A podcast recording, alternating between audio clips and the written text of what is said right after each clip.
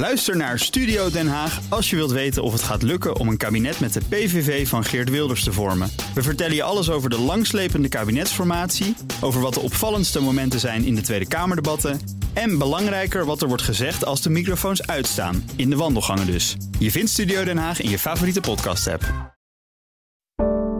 Een goedemorgen van het FD. Ik ben Hella Huuk en het is vrijdag 12 mei.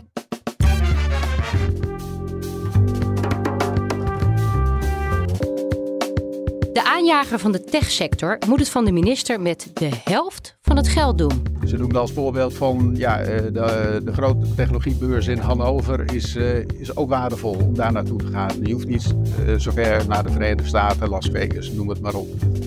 Pensioenuitvoerder MN ziet weer een klant vertrekken. PMT regelt de pensioenen voor 1,4 miljoen mensen.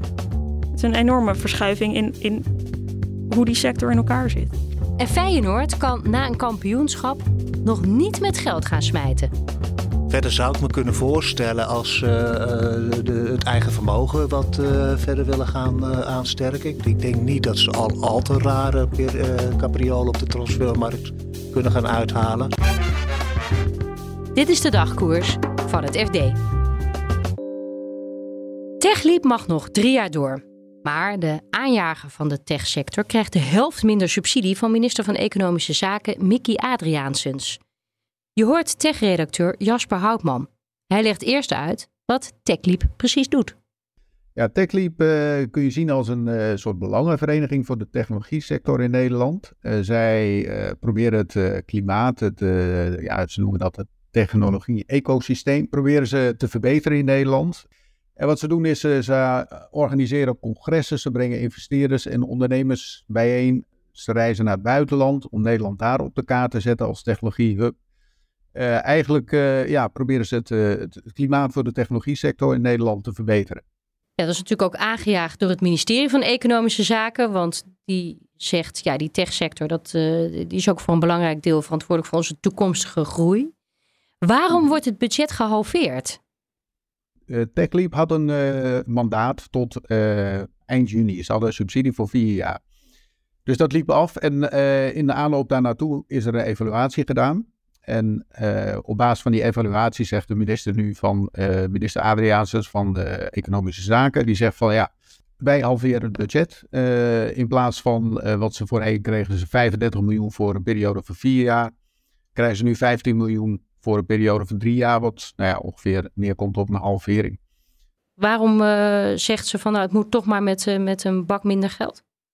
Uh, nou ja, ik denk wat meespeelt, en dat komt ook uit de evaluatie naar voren, is dat uh, TechLeap best wel wat ruim in zijn jasje zat. als je het vergelijkt met bijvoorbeeld Denemarken of Duitsland of Zwitserland, in die landen bestaat een soortgelijke organisatie die de technologie sector op de kaart moet zetten. Maar die ja, die, die wordt privaat gefinancierd. Daar gaat helemaal geen overheidsgeld naartoe. Nou, als je het vergelijkt met bijvoorbeeld Frankrijk, uh, die heeft het wel. Die, die zit ook veel ruimer in zijn jasje dan TechLeap. Dus ja, eigenlijk, uh, als je dat een beetje zo spiegelt van uh, zit deze organisatie in elkaar, hoe doen we het ten opzichte van het buitenland, dan kan ik denken dat de minister zegt van nou, het kan wel wat zuiniger. Een ander aspect is dat ja, zij vindt dat de technologie sector zelf veel meer moet bijdragen. Waar gaat TechLeap nu allemaal op bezuinigen? Dat is nog deels de vraag. Zelf zeggen ze van ja, het moet zich allemaal nog uitkristalliseren. De minister die gaf wel in een gesprek met ons uh, aan van ja, uh, een van de dingen, uh, zei ze, is bijvoorbeeld buitenlandse reizen. Dat, dat noemden ze, ze van ja, die verre buitenlandse reizen. Je kunt je afvragen of dat allemaal nog wel nodig is. Ze noemden als voorbeeld van ja, de, de grote technologiebeurs in Hannover is, is ook waardevol om daar naartoe te gaan. Je hoeft niet zo ver naar de Verenigde Staten, Las Vegas, noem het maar op.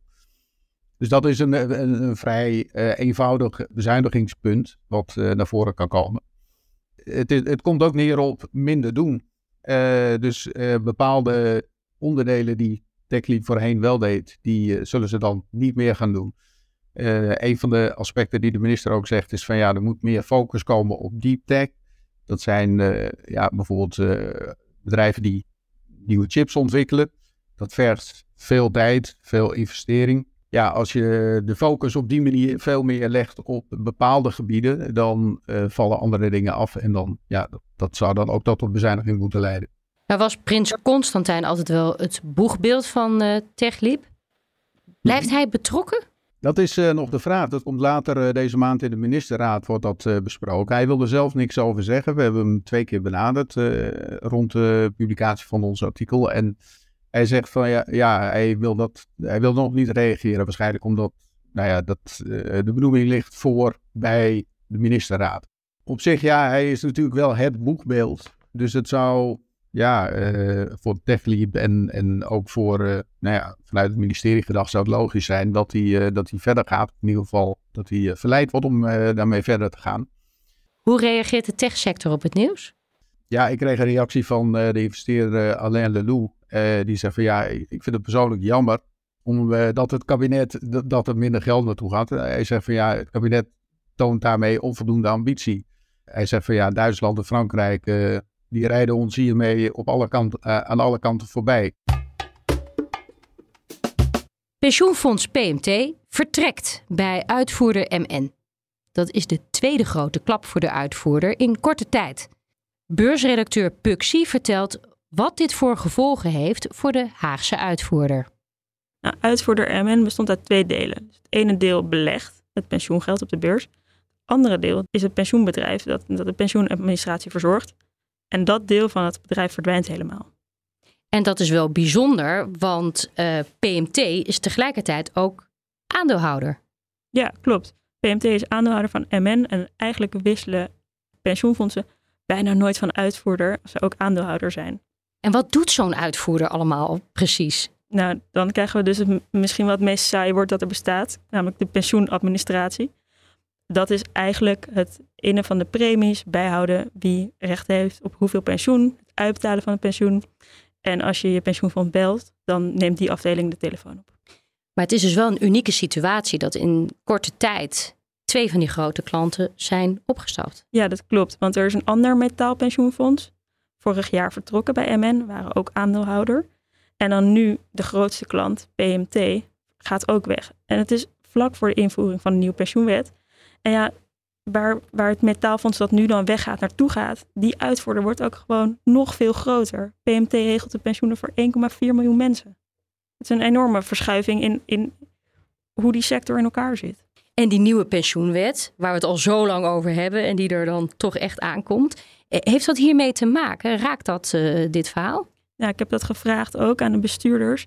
En die noemden die nieuwe pensioenwet wel echt een megatrigger. Want die twee uitvoerders, dus MN waar PMT nu weggaat, naar PGM is een beetje een afkortingencircus. Die twee uitvoerders die werkten al samen op IT-gebied. En omdat die pensioenwet de IT ingrijpend gaat veranderen, zien ze ook schaalvoordelen in dus nou ja, het helemaal verplaatsen naar PGGM. Wat, wat betekent dit voor de toekomst van MN? Nou, die blijven achter als vermogensbeheerder. En qua vermogensbeheerder moeten we geen misverstanden over laten, laten bestaan. Zijn ze geen kleintje? PMT heeft heel veel miljarden. Die worden gewoon straks door MN belegd op de beurs. Maar ja, uh, het pensioenbeheerbedrijf was goed voor 40% van de nette omzet. Ja, als dat wegvalt, dat is wel fors.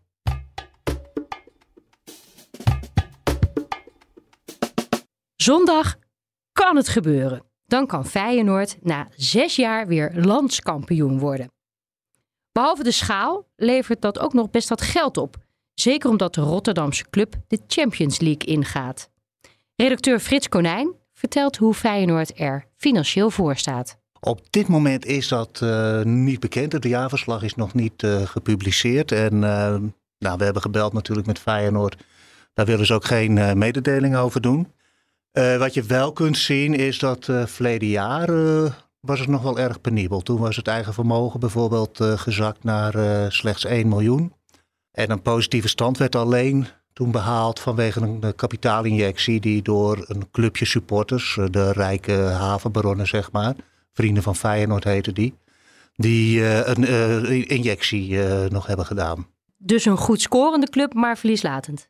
Op dat moment viel het goede, waren de resultaten van het goede scoren nog niet doorgerekend, want dat werd pas geëffectueerd op de transfermarkt natuurlijk. Mm -hmm. En dat ging pas in de zomer van start en dit dateert van daarvoor. Nu gaan we ervan uit dat ze kampioen worden zondag. Ja, dat lijkt me een veilige aanname. je weet het nooit. Wat gaat het kampioenschap voor Feyenoord veranderen? Nou, zoals je al zei, het belangrijkste is dat ze nu aan de Champions League mogen gaan deelnemen. Ja, daar is alleen al de startpremie is 15 miljoen, ruim 15 miljoen euro. En dan levert elke overwinning ook nog eens 2,8 miljoen uh, overwinning in de groep, uh, overwinning ook nog eens 2 miljoen euro op in de groepsfase. En, uh, ja, en, er zijn allerhande ehm, bonussen onderweg nog. Weet je, als ze zich kwalificeren voor volgende rondes, komen er nog weer eens een paar miljoen bij. Dus dat zou zomaar, als ze de eerste ronde overleven, kunnen oplopen naar 30 miljoen, wat ze daaraan verdienen. Dan vervolgens stijgt ook de marketingwaarde, de sponsorwaarde van de club. Dus ze kunnen de business seats uh, wat makkelijker verkopen. Ze kunnen de kaartjes voor de Europese wedstrijden iets duurder gaan maken. Uh, ze, ze, ze, hebben te maken met een nieuwe shirt sponsor. Uh, die, dat zal ook wel iets meer gaan opleveren. Nou, ik heb, ik, ik heb een sportmarketeer gesproken, Ruud van den Kanaal van Triple Double. En die zegt dat langs die weg nog eens zo'n 5 miljoen extra gaat binnenkomen waarschijnlijk. Of waarschijnlijk als ze het goed doen. En dan komt natuurlijk ook nog een keertje de, de, de transferperiode eraan. Ja, precies. Want als ik nu even snel reken, dan kan het ze in ieder geval al 35 miljoen opleveren. extra. En wat gaan ze dan met dat geld doen? Ja, een deel zal in nieuwe spelers uh, geïnvesteerd moeten worden. Ze hebben er al twee, uh, twee gekocht. Uh, Seruki van FC Twente voor 8 miljoen en Thomas van der Belt van PEC Zwolle. Verder zou ik me kunnen voorstellen als uh, het eigen vermogen wat uh, verder willen gaan uh, aansterken. Ik denk niet dat ze al al te rare capriolen op de transfermarkt kunnen gaan uithalen. Want ja, ja er, er, moet nog wel het een en ander versterkt worden ook aan de onderkant. En als je nou Feyenoord vergelijkt met ja, toch prominente clubs PSV, Ajax. Hoe groot is dat gat met die twee clubs financieel? Dat is uh, verschillend van omvang. Met PSV is het beduidend kleiner dan uh, met Ajax. Maar dat is uh, op basis van de huidige stand van zaken. Wat dat gaat worden is onduidelijk, want ze gaan alle drie Europees spelen. Ajax waarschijnlijk in de Europa League.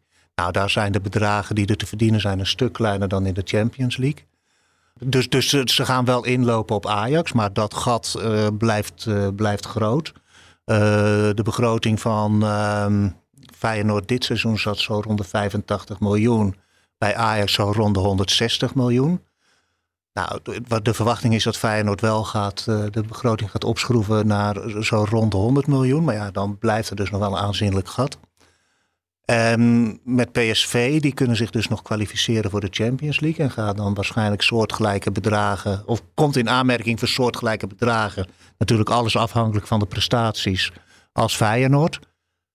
En dan denk ik dat het gat met PSV zo goed als uh, goed gemaakt is. Dus dat ze zich op gelijke hoogte uh, bevinden.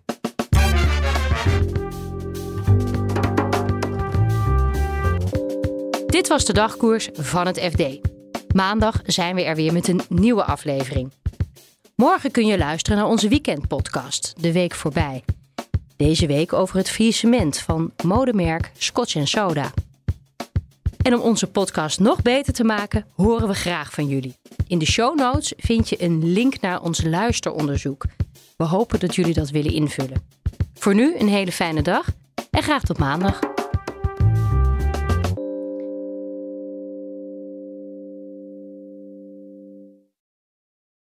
Ook Diana Matroos vind je in de BNR-app. Ja, inderdaad. Je kunt live naar mij luisteren tijdens de Big Five. Ook handig in de BNR-app. Breaking nieuwsmeldingen, maar ook het allerlaatste zakelijke nieuws. En je vindt in de app alle BNR-podcasts, waaronder Wetenschap Vandaag. Download nu de gratis BNR-app en blijf scherp.